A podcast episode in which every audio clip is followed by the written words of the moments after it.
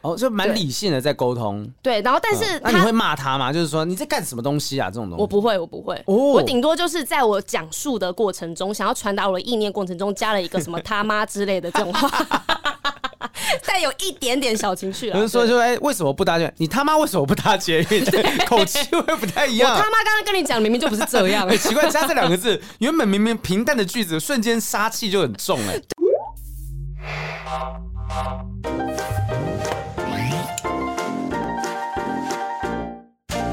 Hello，欢迎收听不正常爱情研究中心，我是黄耀平，我是雨珊。好，我们今天呢，其实雨珊刚从台南回来，我觉得那个玩心还没有收起来啊、哦，是不是很舍不得？我今天早上出门想说来跟你录 Podcast，想说好厌世。如果今天没有要录 Podcast，你们是不是会在台南多待一天？会，当然会啊，但没有了。但我本来就是计划两天一夜啊，两天一夜，嗯嗯，因为那时候他要出发之前，雨珊就兴致勃勃，他说：“哎、欸，我要去台南玩，然后你跟。”跟你女朋友之前也去台南玩，那也许我们之后可以来聊一下，就是情侣旅行该注意什么东西。那在这趟旅行当中，有任何的争吵发生吗？有，其实我们在一开始出发在火车上的时候就有吵架，有。一开始就吵了吗？对，有冷战了大概快一个小时。爆米花拿进来，我要听这一段，我要听抱怨，我要听抱怨。但是没有，我们吵架的东西都是很小点。我跟我男朋友平常也很少很少吵架，所以竟然一旅行就吵架了，怎么办？但吵架的。原因是因为我们对于一件事情的沟通方式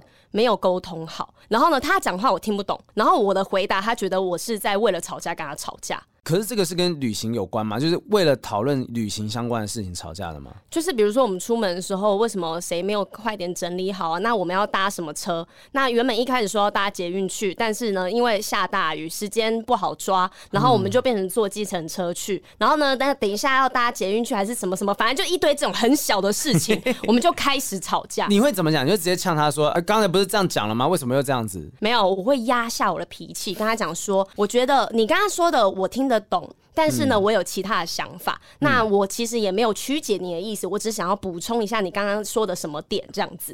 哦，就蛮理性的在沟通。对，然后但是、嗯、那你会骂他吗？就是说你在干什么东西啊？这种东西我不会，我不会。哦、我顶多就是在我讲述的过程中，想要传达我的意念过程中，加了一个什么 他妈之类的这种话。带有一点点小情绪了！有人说说，哎，为什么不搭捷？你他妈为什么不搭捷运？口气会不太一样。我他妈刚刚跟你讲，明明就不是这样。哎，奇怪，加这两个字，原本明明平淡的句子，瞬间杀气就很重。哎，对。然后呢，在我们要回程的时候，我们又吵架，又是在火车上面，因为两个人手机都没电，就是我我忘记带行电充了。对。然后呢，你知道四个小电充是现在年轻人会这样讲吗？就行动电源，行动电源充电器。对，哇，太简洁了吧？行电充，行电充啊！对，我就忘记带，然后所以这。你知道四个小时火车上面都没有办法玩手机哦。你们是搭高铁还是搭台铁？台呃哦，你们搭自强号。哇，那真的这个大眼瞪小眼，你会搭几个小时啊？搭四个多啊！Oh my god！你知道就高铁如果吵架你就算了，直接一下就到了。就搭台铁的时候，那四个小时你们就大眼瞪小眼呢。对，然后呢，你要跟他吵架，你还不能讲太大声，因为整个车厢超安静。然后呢，有时候你讲来讲比较激动的时候，然后突然一进山洞更安静。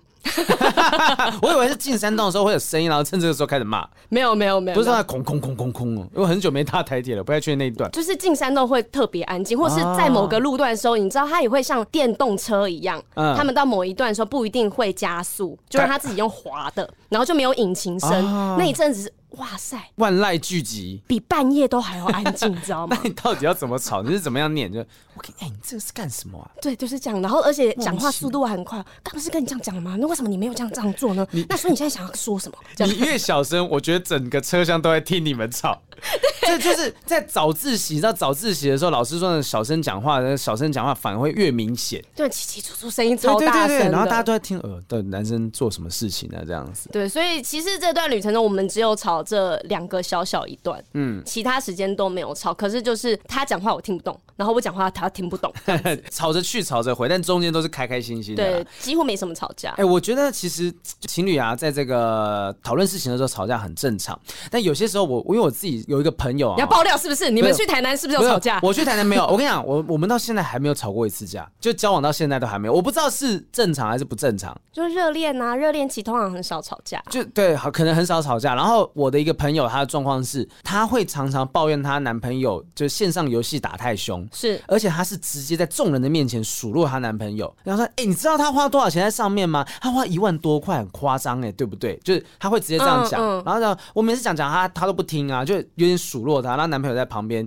就是可能在划手，就当做没听到，或者是叫嘻哈，那、啊、没事的，没事啊这样子。可是这样子，她男生回去有不爽吗？我不知道啊，我又不是她男朋友，我不知道说她到底有没有吵。可是我如果是我的话，我会觉得说，你今天当着大家数落我，或者吵架，你刚刚讲嘛，你不会骂你男朋友，或者在公开场合你也不会吵架的很大声，因为你想要给彼此都留点面子。是，可是像这种就是会数落自己男朋友，就是不会给男朋友留面子的，是不是蛮危险的一个关系呀？我是不会做这种事情啊，就是在人。嗯大家面前讲男朋友不好听话，因为我其实我都希望身旁朋友都觉得我男朋友很好，嗯、很喜欢我的男朋友，或者是觉得我眼光很好，哦、所以我不会在外面讲太多关于男朋友不好的事情。合理，合理。对，即便连讲坏话、抱怨生活上的事情，我也都非常非常的少。因为你的男朋友代表你的品味，是。那你今天把你男朋友批到一无是处，你在批评的其实是你自己。对，然后就像是我连现在在 Podcast 讲前男友什么那些，嗯、其实讲讲讲回家，我都会觉得。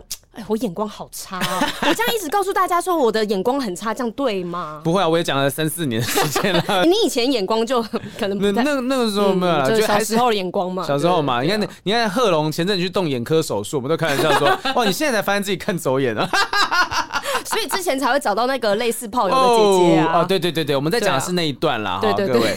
呃，其实我觉得说，我那次去台南，哎，那你有去我们推荐吃的地方吗？有啊，你说那个清水塘，我有去。黑，草莓小大粒，超大力，对，而且他现在好像换店面了。就是原本司机是在我去网络上我查的那个地址，嗯嗯嗯、结果去了之后才发现他已经换到另外一个地方。啊、然后我们在另外再开去的时候，发现我跟你讲，现场超级无敌多人。而且它的冰也没有到非常便宜，我觉得如果以台南的物价来说，哦，就是它是高价，可是我觉得它的高单价算是有符合它的应该有的那个内容，CP 值算是符合的。你知道这一趟我去台南，就是有一个新的认识，是说我女朋友她其实因为我们确实认识呃一年多，但是真的以男女朋友交往就是这段期间而已。对然后刚好我在我 Facebook 上面啊就有 po 文写说她要去台南，然后就我有一个很热情的台南朋友，就我每一次去台南，只要被他抓到，他一定会。带我去各个地方玩，然后款待我，我当然觉得很棒，就是认识当地人可以带我去。可是我就有一些朋友会很怕这种类型的人，电灯泡，对，怕怕电灯泡，会怕这种类型的，他觉得说，哎，这样子的人可能啊，这这么热情啊，我们就想要过两人时光，或者是说，哎，我们就想要自己朋友之间聊，突然间出现一个不认识的人，会有点压力。对，压力真的蛮大，而且你会想说，哦，他对我这么好，那下次是不是他来台北，说我要用一样等级的方式去照顾跟款待他？哦，我倒我倒是还没有想，因为他对我的规格很可怕，就就是高到很。可怕，然后当然我会觉得说、呃、很感谢他，可是我最怕的是，万一我女朋友不喜欢呢？就是我女朋友会觉得说被他就是这样子招待，会觉得很困扰，会改油什么的。然后我那天就是在我脸书上面发文写说我要去台南，然后我忘记了说，哎、欸，我朋友是看得到的，所以就被他脏到、嗯、啊。我们已经订了饭店，我是真的是因为很订了零食，他说啊，你早知道就去住我朋友开的饭店就好了啊，省一笔钱，对，就省一笔钱。那我说啊，没有，因为我订的成零食啊。说那要不然这样，我们约吃个饭，然后我们就约在台南，真的就吃一个火锅，很高级。我有看到你 PO，对对，就是那个。我想说，你感觉不是会去台南花大钱吃这种。料理的，就是我可能会去，反而去吃那种平民小吃之类的。可是到这样规格，但是它也是很好吃。可是就我可能不一定特别会去找这种东西。然后我就很战战兢兢的跟我女朋友说：“哎，那个就是我会有朋友跟我们一起吃晚餐，你觉得 OK 吗？” OK 啊，没问题啊。然后我就跟他讲了一下说，说这个朋友会比较热情，我不知道他会不会吓到你。嗯、他说没问题啊，可以试试看啊什么的。然后当天去吃饭的时候很顺利，而且我女朋友还会去就跟他高官，你知道吗？social 一下啊，什么某某哥哇，你真的好厉害哦什么的，就瞬间觉得天哪，就是这女朋友好带得出场哦。对对，我我不会说什么带得出场，就是觉得说我的朋友他愿意认识，而且不会觉得说好像我后来结束的时候问他说，哎，你怎么都不会觉得改油，不会担心说啊他他太过热情什么啊？不然你都已经决定了，不然我要摆臭脸。给你朋友看吗？没有没有，他是说，哎、欸，我觉得你朋友很有趣啊，而且、啊、而且我之后可能我因为我讲过之前演剧场的嘛，他讲说剧场有时候演员有需要吸收一些不同的资料资讯，哦、所以他觉得这些都是各种不同的这个所谓三教九流各种不同类型的人，其实都是吸取养分的机会。嗯、我想，哇，这个太正面了吧？真的耶，他不是那一般那种臭绿茶或是臭女朋友，臭绿，臭绿茶是，对就是就吃饭全程说那这好吃吗？什么说呃。呃，那那某某哥，我们应该差不多可以离开了吧？就是 这样子。然后呢，一直在旁边踢你的脚，想说可以走了吧，可以走了吧，这样子聊不够吗？对，我就觉得说，哇，其实很感动，说，哎，其实真的，如果你的另一半愿意给你做面子，或者是说真的打从心里去接受你喜欢的事物，然后呃，认识你的朋友，这我觉得真的要珍惜这样子的人。哇，好棒！好评你幸福快乐哎，找到一个这么棒的女朋友。怎么办？要开始炫耀开始起来？怎么会这样子？你是不是要求婚了？要结婚了？还没这么快啦！哎，但最近太多人结婚了吧？你有冲动吗？没有没有，我还没有这么快想到这件事情。但是就是你看，曾沛慈也公布了，然后那个前阵子是谁啊？胡宇威跟陈婷妮，哦、对真的很多喜事，一连串的这个，你有没有觉得有没有可能是疫情有点让大家焦虑起来？为什么？就觉得说哇，人生苦短，甚至有些人说不定长期隔离关在一起，突然。发现啊，挺合的。对，我觉得应该是因为疫情关系，让大家。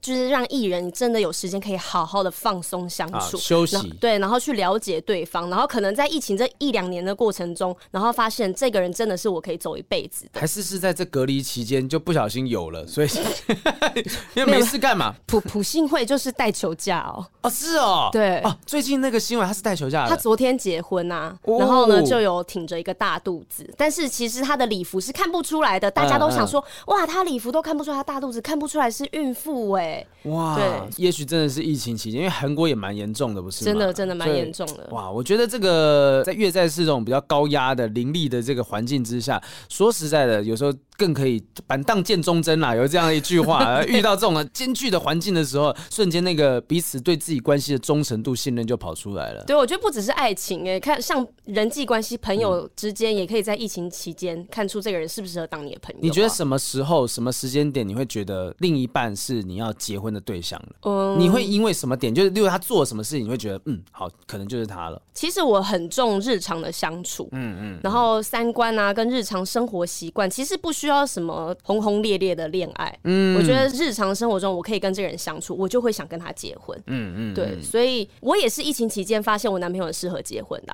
哦。我每天都见到他，因为他在家里面上班已经两年了，都没有出门的感觉，看都看不腻呢，看都看不腻。然后呢，关在家里面三个月，说我眼睛睁开，我都还期待说，哎。今天就算我们在家，我跟我男朋友，我们可以来一起做什么事情呢？我每一天都还是期待跟他相处的每一个时刻。好棒哦！这种就之前我们那时候访问何宇文、宇文姐的时候，她就是有讲说，营造热恋感、恋爱的感觉其实很重要，就是在小地方稍微弄一点、弄一点、弄一点，就持续的在同一段关系里面寻求不同的惊喜，我觉得很重要。哎，像这次台南的小旅行，就是我规划要帮他过三十岁的生日小旅行，哦、然后也是我们在一起三年的纪念。哇哇，有什么特别的行程吗？可以跟大家讲一下说，说就情侣如果交往很久的话，这旅行还可以增加什么样的趣味？其实我们也没有安排是那种很紧凑啊，哪一个点一定要去啊。嗯。但我们虽然是去台南，但就是还是在做我们在台北会做的事情。像是人家去台南，一定都是疯狂去一些王美景点打卡啊，嗯、或是吃那种观光客吃的料理。但是我就是去看了两三个展览，美术展啊。对哦，就是说，其实是因为台南也算是艺术。文化之都啦，对对对，啊，去看看展也不错，然后去看看古迹啊，嗯、然后两个人一起了解那个城市的历史啊，嗯，然后过去发生了什么事情，嗯、对我来说，这就是增加我们两个共同的回忆跟记忆的一个小方式，好温馨，好温馨。我那时候，你去台南有看展览吗？我没有看展览。因为我们当时很想去看那个什么草间弥生，嗯嗯，是吗？草间弥生不是啦，奈良美智，奈良美智，一直草间弥生，日本人都是十个字。我一直想到董志成的脸，一直想要去看奈良美智，然后当然就是一直排不进去。你知道我那个有利人士甚至帮我去问了，就是我那个某某哥朋友，对对对，他还帮我去问了很高层级的官阶的人，然后就说不行，真的现在都满了，没办法安排，就连靠关系都很难进去。你知道我那个某某哥朋友多惊人？他是我们晚上去那个夜市花园夜市，好逛逛逛逛逛，然后他就传讯息跟我们讲说，哎、欸，今天都还 OK 啦，哈，都没什么事啊，啊，OK 啊，没事，谢谢谢某某哥招待，然后他就讲说啊，没事，因为我有派随护跟着你们，我吓到，因为所以你们一直都被跟踪哦。重点在于说，我真的觉得他是有可能派出这种人来保护我们的人。那你有发现吗？还是他真的他没有没有真的有派？他我不知道他有没有派，但他就讲说我有派人保护你们，我不知道是不是开玩笑，但因为我觉得这个人的背景很有可能不是开玩笑。其实你们住在民宿的时候，他们也在保护你们，在窗户那边看你们两个这样，都被看到了 整个过程。然后他跟老板回报说，没有，豪平现在很开心，对，还是很幸福哦，还没结束，还没结束，还没结束，还没结束。你知道，我那时候他收到这讯息的时候，我第一个时间反应是说啊，当我们叫不到计程车的时候，你们是不会出来帮忙一下？对啊，然后还要你们搭公车，哎、欸，可是你们搭公车不是有遇到朋友？哦，对，我们还遇到鬼鬼吴映洁。夸张，在台北遇到就算了，你们还是在台南搭公车。然后鬼鬼，因为那天他应该是没有化妆的，但是他的整个造型我知道是鬼鬼，然后戴着口罩又没化妆，所以那瞬间过来，我我那当时坐在公车最后一排，我绝对没有想要在最后一排做什么坏事的想法，比较好怎样？对，不是就牵牵手小手嘛啊，然后坐在最后一排，所以我的整个人是刚好坐在正中央那个位置，然后迎面而来那个鬼鬼的，就那个女生，那个女生的眼神。是有点带着一点疑惑，然后他就走过来。我当时想，哇，这女生长得真像鬼鬼，发型也像。然后过去继续跟我女朋友聊天。然后这时候旁边有另外一个朋友，他就请他朋友传话，不好意思。他想问你，你是不是黄豪平？然后我就转过头去看，干吴映洁，吓一跳。然后在台台北遇不到，然后在台南公车上面。你以前就常常遇到，就是巧遇达人嘛。对对对。然后你都会 po 合照什么？以前可能就觉得，嗯，他又来了，在那边一直蹭。然后结果现在，哎、欸，我真的相信了。这个真的惊人，这个太惊恐。然后吴映洁马上传回去，就是他们那个沙姆雷特剧组。是。然后里面就有吴尊嘛，对对对，还有阿天、啊，在大天他们，然后还马上传讯息给。焦哥，焦哥看到照片，因为吴吴英杰直接拍我们的两个合照，我跟他，我跟我女朋友的合照，然后拍起来之后，他传给焦哥，焦哥会回去干，就太巧了，太扯了，而且而且你们都还没看到我本人，吴映洁先看到，多扯，超夸张的哎，好有缘哦啊，你们快看到啦。就是我们小年夜的时候吃饭会看到，因为朝哥每一次都会在小年夜的时候约整个皇室宗亲会，还有他的好朋友们一起在他家那边聚餐，而且还有很多就可能单身或非单身的女艺人之类的。然后朝哥就开始凑合他们，对 对对，对，之前被成功凑合的是红狮。那一对哦，红丝跟啊，不是公开的，有什么好遮遮掩？对啊，红就我说之前呢、就是被凑成的嘛。啊、嗯嗯，是是是所以我就当时很害怕，我再不交女朋友，我怕被凑跟文琪。原来是害怕这一件事情。但是你们两个在一起的话很跳痛哎、欸。我有一次不是有一次是那个我录完影之后、嗯，然后那个文琪就开着车载我回市区，然后他当时就当时摸你大腿，没有没有没有没有这个剧情，没有他当时就是他副驾上面有一盒月饼，然后说哎。拿去吃啊，拿去吃啊。然后我就说，哎、欸，没有没有，现在不饿、啊，叫你吃就吃啊，会废话这么多。我就霸气总裁变他了。我就好好好，然后开始塞月饼，然后就默默转过头来说，哎、欸，你知道吗？你这样子蛮可爱的。我吓一跳。哦天哪！所以会不会文琪其实真的有喜欢过你？没有没有，他的意思就是说，你知道吗？我最喜欢哈，就是那种小男生这样子，完全听我的话的类型。他就类似讲这样子，我吓一跳。他怎么很像彩华姐在 在调戏你？熊盖一宽囊啦，小鲜肉。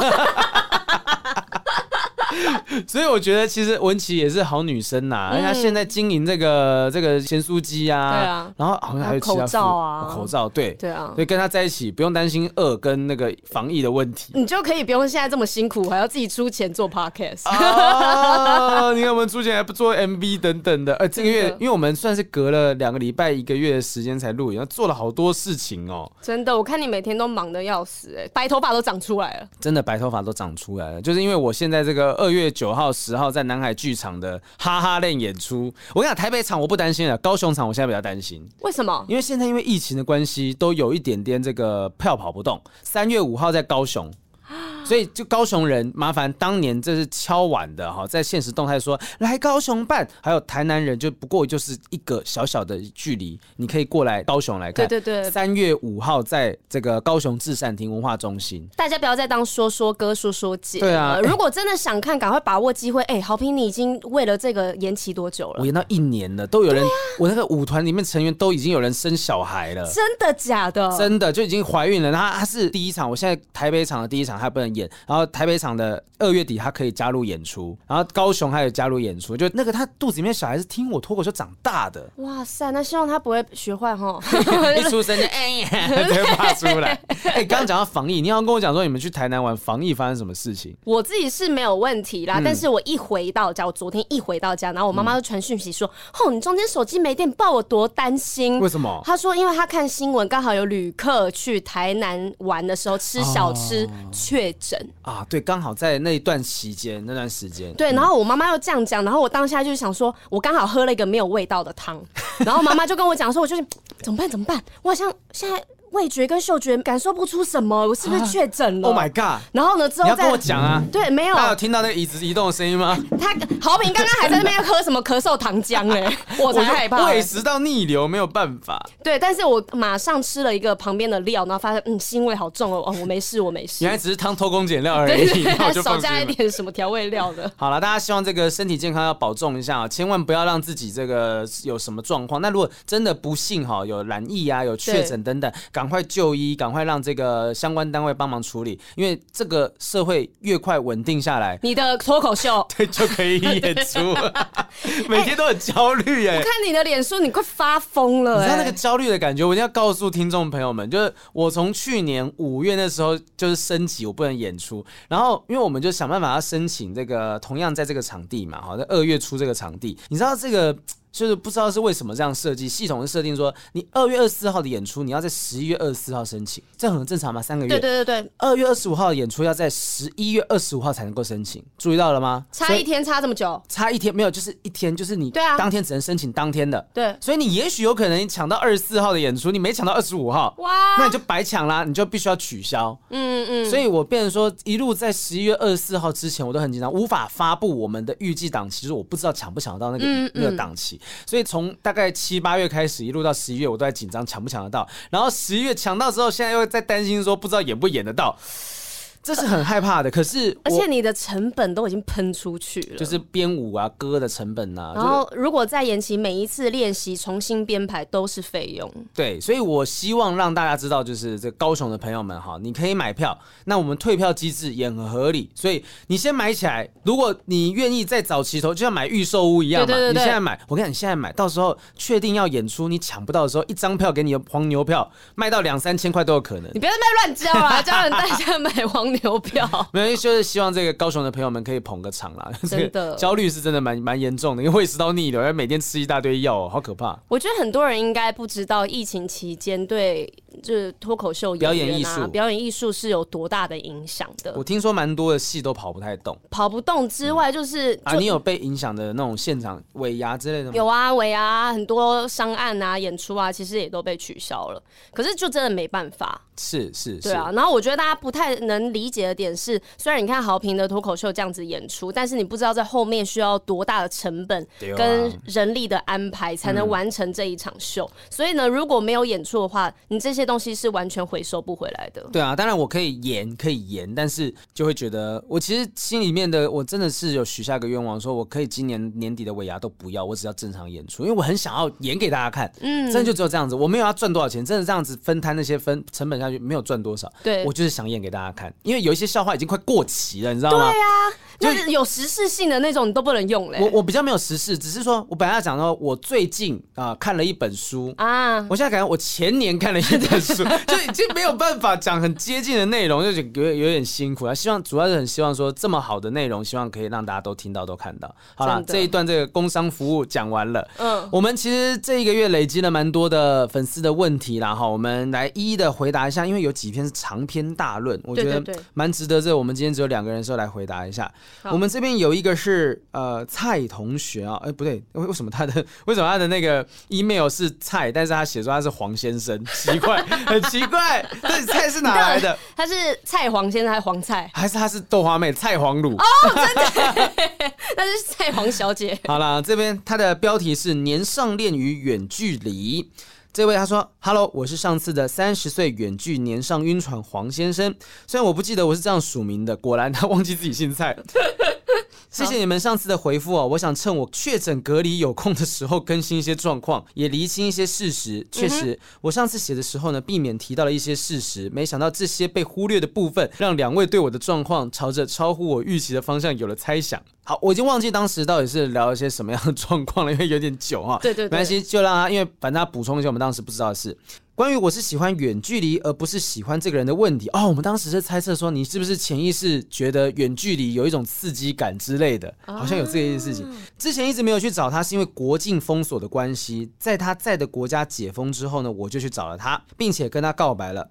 我愿意跟他建立一段负责任的关系，但那并不是他所期待的。看起来是这样。子啊。嗯，这部分请容我稍后再提。至于我拒绝的那个女生，因为不想要指责他人，上次没有说清楚。但那位女生对我来讲是个烂桃花哦，哦，会将自己的想象力强加在我身上，并且用情绪勒索，呃，用情绪勒索我为她的想象负责。事实上是当我拒绝她之后，她就四处跟人家控诉我是个渣男，即使原因是。啊，我陪他聊天看展览，他就觉得我跟他两情相悦，嗯、我们没有任何进一步感情基础哦，嗯、也没有肉体关系哦。而这一部分呢，因为不是重点，所以上次被我略过哦。所以他那个就不想要继续发展的，其实是一个烂桃花。嗯，圣诞节之前呢，当我知道他在的国家终于开放外国人从我在的国家入境之后，我兴奋的马上问他，哎，是不是可以去找他？甚至刷卡买了机票，还发现太过雀跃，算错假期，然后花了几千块钱台币改机票哈。哦，这个你知道。发现他上次漏了一些细节，就被我们各自脑补之后，他现在细节写的很细，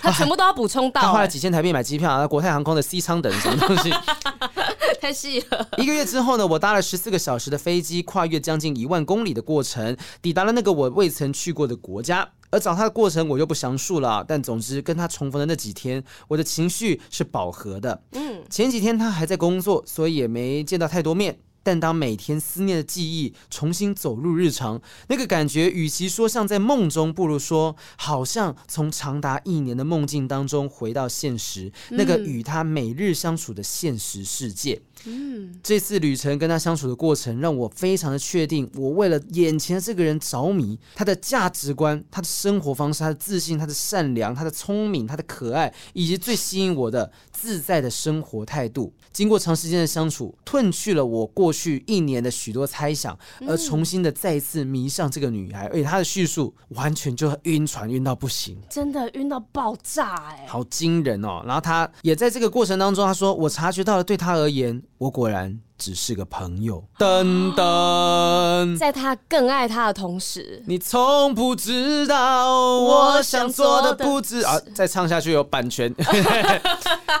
每次人家想要开始大听特听的时候，你就停下来。对，这个圣诞夜的晚上，我向他告白了。不是因为孤注一掷，而是希望对他负责任，不要再隐瞒，不要再欺骗，单纯想让他知道我重视跟他的相处关系，甚于奢求与他进入更紧密的关系。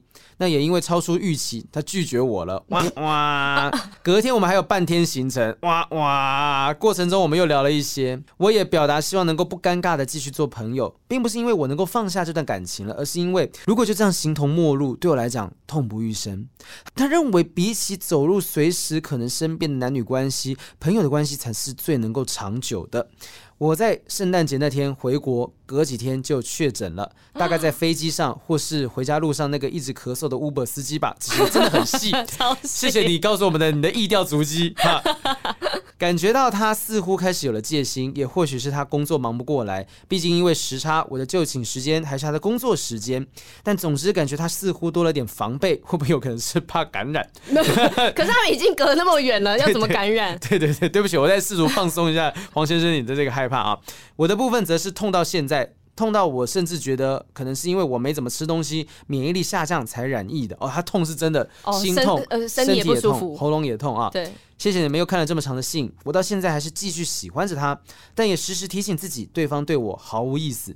如我所说，比起认清自己对他并不特别的事实，跟他毫无交集更让我心碎啊。总之，我想要就趁着这段时间好好整理一下自己吧。或许两年之后，我们可以再像圣诞夜那天下午，喝着调酒，好好的聊着彼此的过去和未来。P.S. 虽然我觉得不是重点，但为了怕两位担心，他去年年初确诊时近乎无症状，但因为当时还没有疫苗，他有慢性病，所以我很担心。而我目前也只是轻症而已，也接种两剂疫苗了。我这个我好像在，我好像在报那个记者会。时钟，你是时钟？呃，这个一暗号一八七二零啊，这个。目前是这个慢性病已经接种两次两剂剂疫苗了，这个。但他现在已经是康复的状态了嘛？对对对，应该看起来是没有大碍了哈。很开心，他们两个目前都是没事。对他，但他没有从情伤当中康复。可是我觉得对方有一点小过分。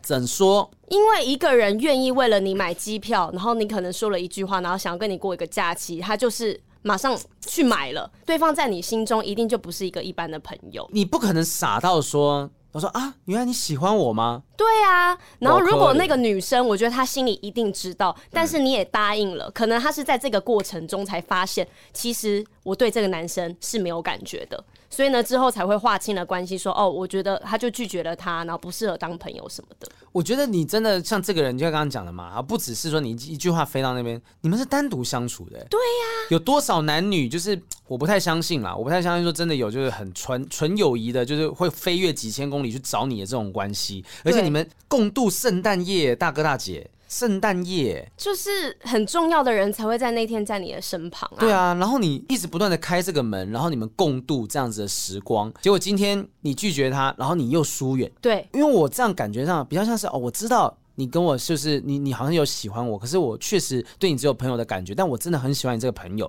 那既然这样，你应该就会主动去把握好这个关系。结果他告白了，你反而觉得哦，不行不行，他会多想，我要疏远他，这么丢啊？这很奇怪，我就有点听不太懂。所以你看，这个人就是又要马儿好，又要马儿不跑啊，对不对？就是今天又让他待在你身边，他真的告白了，你又怕。所以我觉得问题不是这个黄先生啦，我觉得你喜欢这个女生，也许她可能她不太想要负这个责任，她想要这个露水关系，因为也甚至不是姻缘。对对对，但是有一些人如果没有进入真正的一段关系，maybe 他可能在考虑的是我没有办法承受远距离呀。嗯嗯，对，我知道如果交朋友远距离我是 OK 的，但是谈恋爱的话，说真的我没有把握，所以即便我心里面有喜欢你或者是怎么样的话，那我也只能在这个时候跟你说。我只能把你当朋友。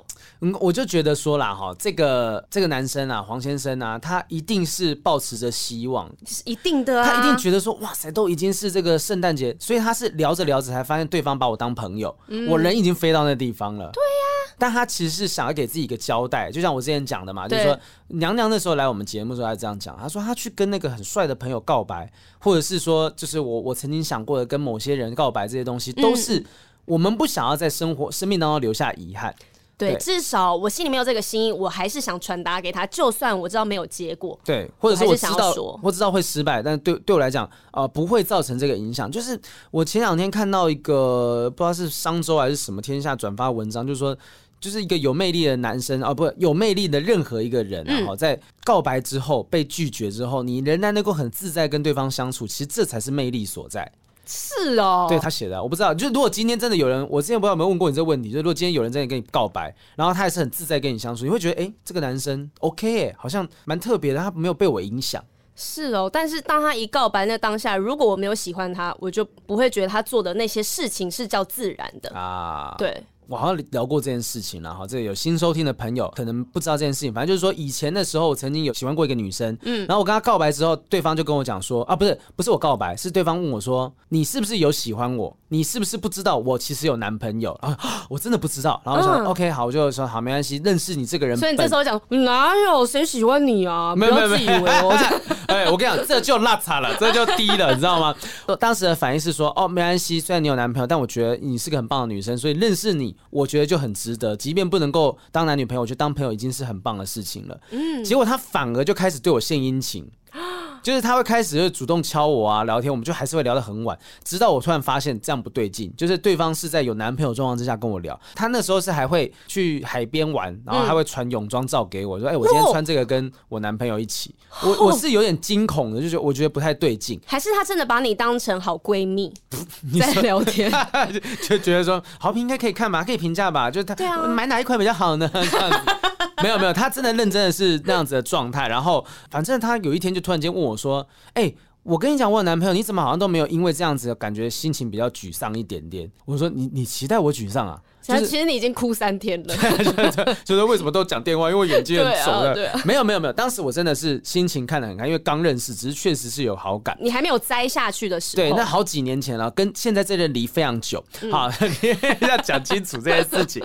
所以我就觉得说，有些时候你表现出那种不在意的态度，你反而对方会有一种，哎、好像有点，哎、欸，是不是理论上我拒绝人家，他应该有点失落？他没失落，原来他没有这么喜欢我吗？然后就开始心理犯贱，对对，这是因为你喜喜欢被喜欢的感觉，结果你发现他好像没事。爱情里的冷刺效应，你知道冷刺效应是什么吗？不知道，就是先两个，就是拿个铁圈，中间有个磁棒进去，嗯、靠近的时候它会把你推离，但是远离的时候会把你拉回来。啊，这是一个物理定律啦，有种欲擒故纵的感觉。欲擒故纵，我觉得人类是犯贱的啊，所以。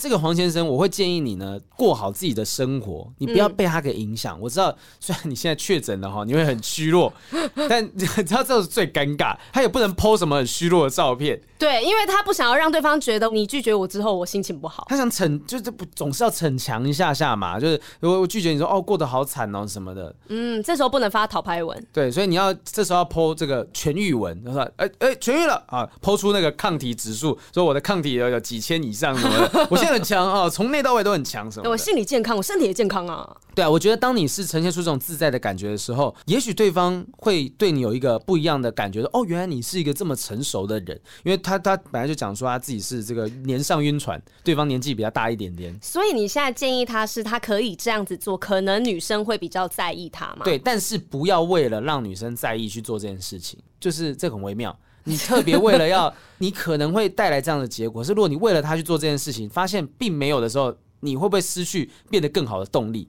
你要变得更好，你要过得更好，但是不是为了这个女生？嗯，也许在这个过程当中，你就会遇到其他你更想要，就是不是刚刚前面讲的烂桃花，也不是这个女生，是其他你觉得这个天涯何处无芳草，还有其他的花可以摘。可是如果我自己的话，我会觉得长痛不如短痛啊？怎么做呢？就是因为其实这一趟旅程，如果是我的话，我会蛮受伤的。嗯、我抱了一切的期待，然后前面跟你相处了，网络上相处了这么长一段时间什么的，然后呢，终于见到你本人，我当然是期望有一段恋爱啊。可是你在我跟你说的时候，你却拒绝我了。然后最后也是讲说我们就是朋友关系，然后回来之后他也变冷淡，对，我很受伤，什么都没了，我什么都没了，我还花了很多钱，我还改了机票什么的。而且他在圣诞夜告白，说不定他都期待着有什么事情会发生。对啊，他那天可能内裤都穿比较好看的了，什么，然后毛都剃好了，结果你就跟他说没有，包包里面十二个套子都放在那地方。对啊，然后呢，我会觉得如果你现在回到台湾，那你就先像好评刚才讲，把重心放在自己身上，身体先照顾好。然后如果你这时候如果想要男裤什么干嘛都可以，但是我觉得。在短期内把这个情绪处理好，你就要往前走。而且我觉得不要再继续跟这个女生，好像想要维持以前那种联络的很热络、聊天很热络的关系。我觉得不要去强求这件事情。数落那个女生好像也不是多好的事情，可是我是真的觉得说，她某种程度上也在利用这段关系啦。就是不是说要你身上的金钱或者是肉体什么，也许就是情感上面的满足。这依靠对，但我觉得这对你来讲并不公平。你付出了这么多，好不好？所以你值得更好。You deserve better。没错，所以。呢，不要再留恋了。我跟你说，不要再留言了，不要再寄信来了。没有没有，我们期待，如果你有下一任就是认识的好女生，麻烦再寄信来告诉我们哈。谢谢你我，我们也想听好故事。谢谢谢谢蔡黄先生。好，那下一位呢？我们来看这个单身狗的爱情烦恼啦。哈。这个 MJ 他写了非常长的文章哦。单身狗 MJ 他的什么爱情烦恼呢？他说，呃，他有分好几篇呢，中学篇、大学预科篇、大学篇、工作篇。这是什么那个章回小说的一个做法？Chapter One。对，我们来看看一下他谈恋爱的历程哈。中学篇，他说以前在中学时期有暗恋过一个女同学，他称她为女 A。童年的曾经有冲动过想要告白，但最后都没有，然后就毕业了。但是在中学时期有一次，我正要前往。科学事实，朋友们拖进什么？拖进拖进了隔壁班啦！你不要看到拖进就兴奋起来。嗯、然后拖进隔壁班，然后告诉我说有个女孩 B 喜欢我，就当着这个女 B 的面前说女 B 叫人家女 B 不好吧？我说需要考虑看看，我上完课后再回答她吧。我又考虑了啊。那这个女 A 也是这个女 B 的朋友，也在现场。嗯、到最后上课时都没有心思上课了，因为女 A。也是跟我朋友合作，想要凑合我和女 B。我也明白女 A 不是对我有意思了嘛。课上完课上完了之后呢，也拒绝了女 B。我不想喜欢着女 A，但是却跟女 B 在一起，对女 B 不公平嘛。哎、欸，这感觉到很多那种校园爱情故事，他是会接受女 B 的，然后就在跟女 B 交往的过程当中，把他当踏板。对，然后就是会时不时说，哎、欸，我们跟女 A 吃个饭啊，什么什么、啊。最后，哇，那个就是那种青春的那种禁忌的恋情啊，哇，那蠢蠢欲动。可是就是因为偶像剧都这样演呐、啊，大家都乱来。可是我觉得他这个时候做的是对的，嗯，他心态三观是很健康正确，很棒啊。后面还有故事，因为他英文代号这样划过去，至少有到。C 啊，好好 A B C 三位好，大学预科篇，他说在读着大学预科班时，班上只有六个同学，在这个时期呢，跟女 C 询问功课的互动过程中呢，慢慢的喜欢上女 C，聊天中也不再只是聊着课业，由于我极少与女性聊天，觉得她可能也会对我有意思，就在电话告白了。结果被拒绝了。Oh my god！原因理所当然是想要注重学业。好，接下来是大学篇喽。上了大学之后呢，中学的朋友搞聚餐又遇见了女 A 和女 B，又聊起了当时中学的事情。我的朋友就帮我问了，那时女 B 是真的喜欢我吗？女 A 代替女 B 就回答了，其实只不过是一场恶作剧。聚餐后呢，我的朋友都告诉我，这个回答只不过顾着顾着女 B 的面子，不愿承认，而女 B 当时。在女 A 回答了之后，也没有再多说什么。哦，我懂了，就是女 A 觉得说啊，如果讲说她真的很喜欢他的话，被拒绝不是很尴尬吗？哦、所以她干脆讲说啊，没有啦，那时候我们开玩笑的，真心话大冒险啦，闹你的啦。哦，我的朋友还说，那么多年了，女 B 也没有任何男朋友。聚餐时，我的朋友就起哄说，要我跟女 B 两人单独合照。而女兵也答应合照了。我的朋友说，女兵肯定还喜欢着我，要我勇敢追求。但是我觉得人生中与她没什么交集，也没去勇敢追求。想着以后也许我会遇到我的真命天女吧。好。就是都一直很不顺利嘛，但没有想到出社会之后，好像还有机会跟他们有交集。没错，他说出来社会工作之后呢，由于女 C 在同一间公司工作，我以为我忘了女 C，结果我似乎还是喜欢着她。在公司也没跟女 C 有什么交谈，不是同一个部门的。慢慢的，我又开始放下了。但是随着时间过去，慢慢发现，平时不是在工作，就是与男性朋友出门吃饭，很难认识新的女性朋友。有时我也会想要。要不要试试看追求女 B 或女 C？但是这个样子又显得好像太渣，好像是挑一个来满足我多年来对恋爱的需求。想恋爱好难哦！我也已经二十六岁了，还是单身狗。身边的朋友也慢慢有了另外一半，就快要剩下我一个人了。但是单身久了，也怕离开单身后，我又会怀念单身时的自由。是个超爱玩游戏的单身狗，我该怎么办呢？我都可以。嗯，我觉得这个状况啊，其实以前我也是有遇过，不是说真的周周旋在这么多女生当中，有点像是朋友怂恿你去追某个人这种感觉。可是我真的不喜欢他，但大家都说，哎，你去追看看，你去追看。我们就有一次吃饭的时候，教科就做过这种事情啊。我为什么好像很常听到？啊，就是某个。嗯嗯，李姓哈，这个我们就不讲是谁，反正那时候他在吃饭，然后焦哥就刚好说，哎、欸，这个好饼就跟他坐在一起啊什么的。我跟你讲，我发誓，我真那那场饭之后，我真的也都没有瞧他。真的，哦、我不是为了要讲给谁，也都没跟你说，因为真的就就没平常不会有接触，不会有交集嘛。突然密他，好像也很奇怪。对，然后就是焦哥可能就会讲说，哎，这个就送他回家啊什么的，就就你真的会觉得说啊，这要去满足这件事情。但我觉得也有一个关键，就是你真的，我真的当下对那个人是没有没有想要男女朋友的感觉，就是朋友啊，也完全不熟悉对方的状态，嗯，连朋友都还没有开始当，你就要直接追求人家，有点奇怪。对啊，所以当朋友去可能在旁边怂恿的时候，你会有这种压力。那如果你因为这个关系，然后逼着自己去认识，呃，你可能心里面会有点不太舒服。但是，但是我认为啦，就是那你觉得你自己还有其他什么其他认识女生的机会？也许说不定跟他认识一下，你多一个朋友，我觉得也不会是一件坏事。可是 A、B、C 现在都是认识的啊。对啊，所以我才觉得说，但是我我我有个疑问是，嗯、他从中学开始就跟。A、B 两个人是朋友，嗯，然后一直到出社会工作之后，他还是在 A、B、C 中间周旋。这感觉很像，就一部就是很拔辣的电视剧，然后他的剧情就只有这几个女生，然后还有这个，主角就这几个，这样费用只有只 只只够请这些人。女 C 走进来说啊，是你，哎，你也在这里，这样子，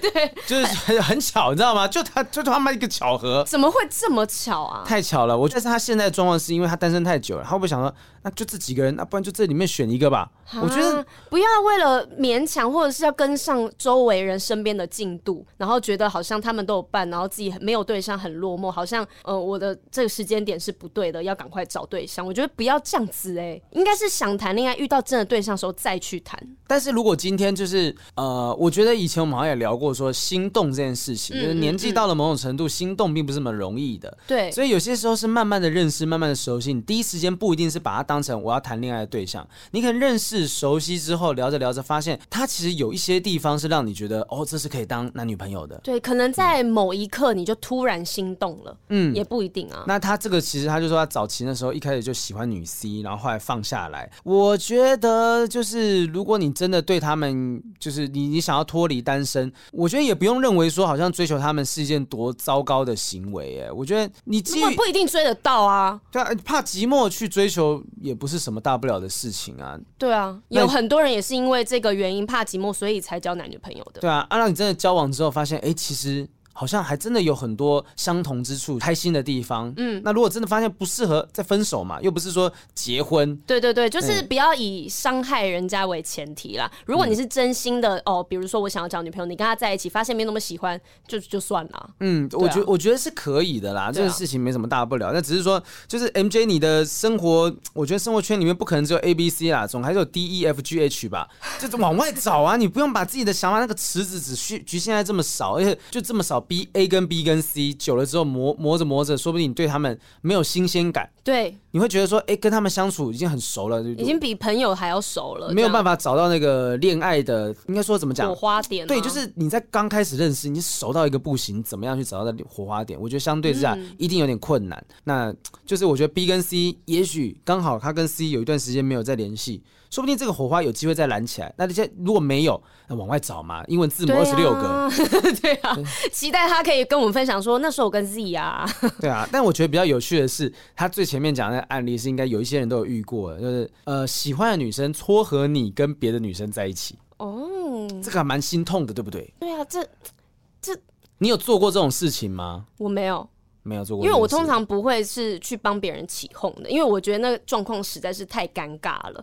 嗯，嗯，因为你为什么要去帮别人撮合？他们搞不好自己相处相处不来啊，或者是他们曾经有聊过天，但是搭不上线啊。那为什么一定要逼着他们去做这件事情呢？嗯、而且有一些人真的被起哄起哄到后面会怀疑自己，我是不是真的有喜欢他？我对他的感觉是什么？哦，那个错觉很可怕。对，那错觉很可怕，因为你根本就已经不清楚你的心意是什么了。嗯嗯。然后可能就半推半就，在大家起哄之下，就这个就跟求婚一样啊。嗯、旁边人说嫁给他，嫁给他，但是搞不好那女生当下就只觉得我跟这个。男生只能当男女朋友，没有想要结婚。我给你个台阶下，然后答应你，就后面还谈不好。对，然后大家旁边一直喊嫁给他，嫁给他，那我我好像不嫁给他不行。情绪勒索啦。对啊，对啊。但我觉得重点是在于，说是你喜欢的人撮合你跟别人，这个心痛是更更严重的。就是今天我好像以前有经历过类似的状况，就是喜欢的女生，然后就问你说啊，你怎么都还不交女朋友？我认识那个谁谁谁啊，你们要不要考虑一下？嗯嗯。就当他问这种问题的时候，你也很难回答说。不，我我不要他，我只要你，就是不可能，你不可能这样讲这种话，就是会尴尬，但你又不好推辞。对啊，怎么办啊？如如果是你，就今天你在单身的状况之下，你身旁的男性朋友，例如说，假设你喜欢我，嗯，然后我我推荐说，哎、欸，我们那个小编乌马斯，哎、欸，你要不要跟他在一起交往交往，看试试看试试看？那你会不会就瞬间会觉得说，啊，我我我表现这么把我推开了？对对对对对对对，这会不会比拒绝还要来的难受？嗯，可是我会觉得他会不会不知道我的心意？哦，对，然后呢，或者是我我会在他立场想，就是哦，他可能用这个方式拒绝我，我比较不会那么难过，但我、嗯、就是他没有那么。直接嘛？如果我直接听到你跟我跟我讲说，啊，可是我我不喜欢你耶。哎、欸，那如果再加一个这个条件，就是他拒绝你之后，他帮你介绍别人，是不是感觉更白目了一点点？嗯，哎、欸，但是这个心态会不会是他希望你幸福？对，可是这个行为会不会其实大家会觉得不是很好？当然不是。你现在在跟我开玩笑吗？就是说你不行，所以你要把我送给别人、啊。对对，就是这种心态。就把我推给别人，我哪里不好？对啊，我我我没有经历过这件事情，但是我觉得一定有人经历过吧，然后会很生气，觉得说啊是怎样啊？今天你是把我当成说是那个什么二手物品，然后就说啊今天你不要，你还转送给别人什么的。我那天在节目上，我听到一个艺人跟我分享一个故事，就是他跟他好姐妹两个人非常好，做什么事情都会一起。然后呢，他的好姐妹就是异性缘很好，可是她自己单身了非常非常的久。然后她的朋友呢就想说啊，那我介绍一个男生跟你认识啊。然后呢，反正。那个女生就说：“因为我们非常要好，那我自己要交男朋友呢，就是都要过我闺蜜那一关。我闺蜜认可呢，这个男生才会 OK。所以他们常常三人行，就比如说，呃，她的朋友有新的对象，都要那个女生去帮他鉴定。然后呢，吃饭啊、看电影什么，他们都会一起。结果呢，好不容易有一天是我的朋友遇到一个对象，是他也喜欢的。”他他自己喜欢的人，然后他朋友就说：“哦，那你们两个可以试试看呐。虽然他是我朋友，可是你们两个可以试试看这样子。然后呢，好，他们就私底下就约出去。我朋友就跟那个男生约出去吃饭啊、看电影什么的。男生也对他很不错，这样子。结果有一天呢，他们他觉得时机不错，他就跟那男生说：‘哎，那我我喜欢你，就直接告白，就说那我们可以在一起嘛。’结果那男生突然恼羞，哈，恼羞干嘛？他就说。我没有想到你会是这种人呢、欸！啊？你怎么会？你怎么会跟我说这种话？原来这个男生一开始他的那个女生闺蜜跟那个男生讲说，我只是要那个女生帮我测试看看啊，就是我的朋友都要他看过啊，所以呢，那男生其实是喜欢他的朋友的哦，所以他觉得说你现在原来测试，其实你是在。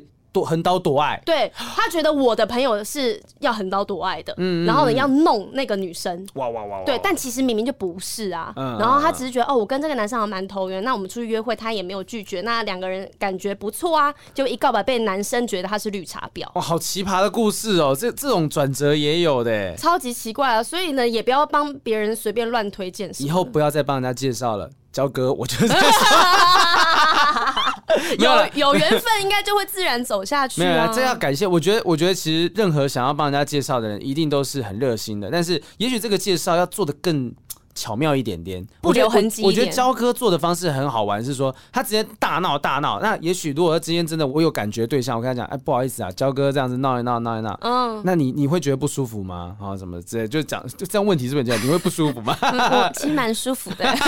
哎，你看，如果对方回这个，是不是就有搞头？真的，而且就算这样子起哄起哄，然后你们也没有继续下去，然后两个人都可以打哈哈带过啊，然后大家可能哦觉得哦就是当下一个闹剧一场。不过那个也是他在这个位置，就焦哥这个位置。如果是同辈的介绍就很麻烦，有时候你介绍，你知道我以前还听过，就是那种人家介绍完之后啊，如果分手了，他不允许你再跟你原本的介绍人来往。哈？为什么？就是说啊，他是我介绍的朋友、嗯、啊，例如说，好，我跟你讲，A。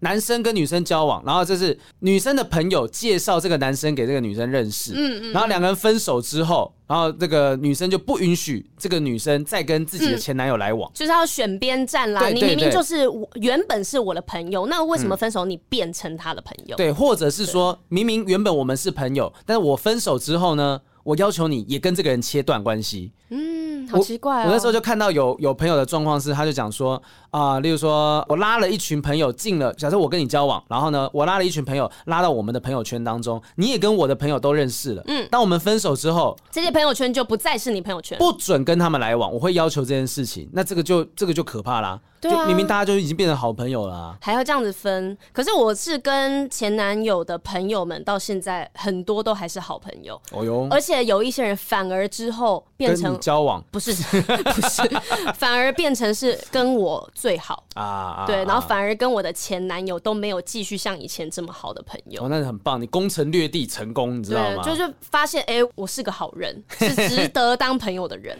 是是是，所以如果真的要帮朋友介绍的话，我觉得哈，我以前曾经遇过一个状况是，那朋友在介绍的过程当中起哄的非常明显，就是我只是说去听一个他的朋友的音乐会，嗯，然后他会在台上唱歌这样子，然后他就会底下这样呜呜呜呜呜这样，然后这样说，哎呦哎呦，看这边看这边。然后拍照的时候，好平你站过去一点点啦，什么的。两个一起比爱心啊，比爱心。跟我讲，真的这种东西要求，你知道吗？很要求。然后我结束的时候，我就跟我朋友翻脸，就说尴尬到爆炸。就说我才也是不过是刚认识你，弄成这样子，人家会不会如果真的有什么发展，那结果因为这样子的关系，对方怕了怎么办？对啊，如果对我印象不好的话，你能负责吗？对啊，那当然，我们我现在跟我那群朋友都还是好朋友，只是觉得这种东西我真的拱不起来，我无法接受。所以要拱的人，麻烦请弄清楚你们拱的对象到底是什么样的性格，再去拱，再去介绍。真的，而且我朋友之前就是被大家拱拱拱拱拱，然后拱到后面，他就是勉为其难答应当下拱拱拱拱拱拱妹妹以妹妹，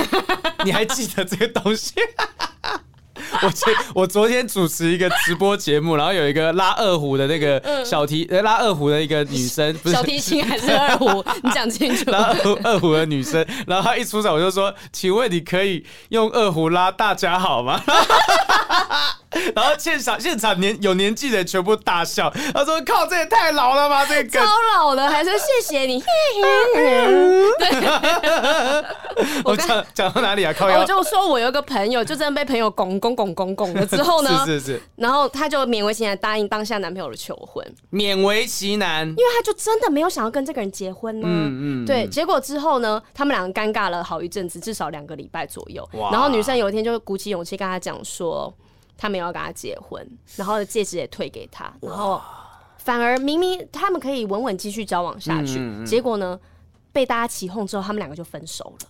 感情真的就是两个人的事情，旁边的人哈，你不要多管闲事，好不好？你再熟的朋友都有可能误判，请不要轻易的鼓励他们往下个阶段进行，那让他们自己慢慢走就好了。真的，而且就算他们真的要做这件事情，也会找大家帮忙吧？啊，对啊，就他他们就是，我觉得一个好的朋友是，当他们需要求助的时候，你给他们资源，你给他们帮助，对，但不用主动说，哎，关心哎，什么时候结婚啊？什么时候求婚啊？我还有很多朋友一直跟我男朋友讲说，哎，你要求婚的时候跟我讲，我帮你包办全场，什么流。程什么那些我都帮你弄啊什么的，然后而且重点是我男朋友也还没有要求婚，嗯、然后呢就这样起哄起哄起哄，我身旁朋友最近都以为我男朋友要求婚了，哇。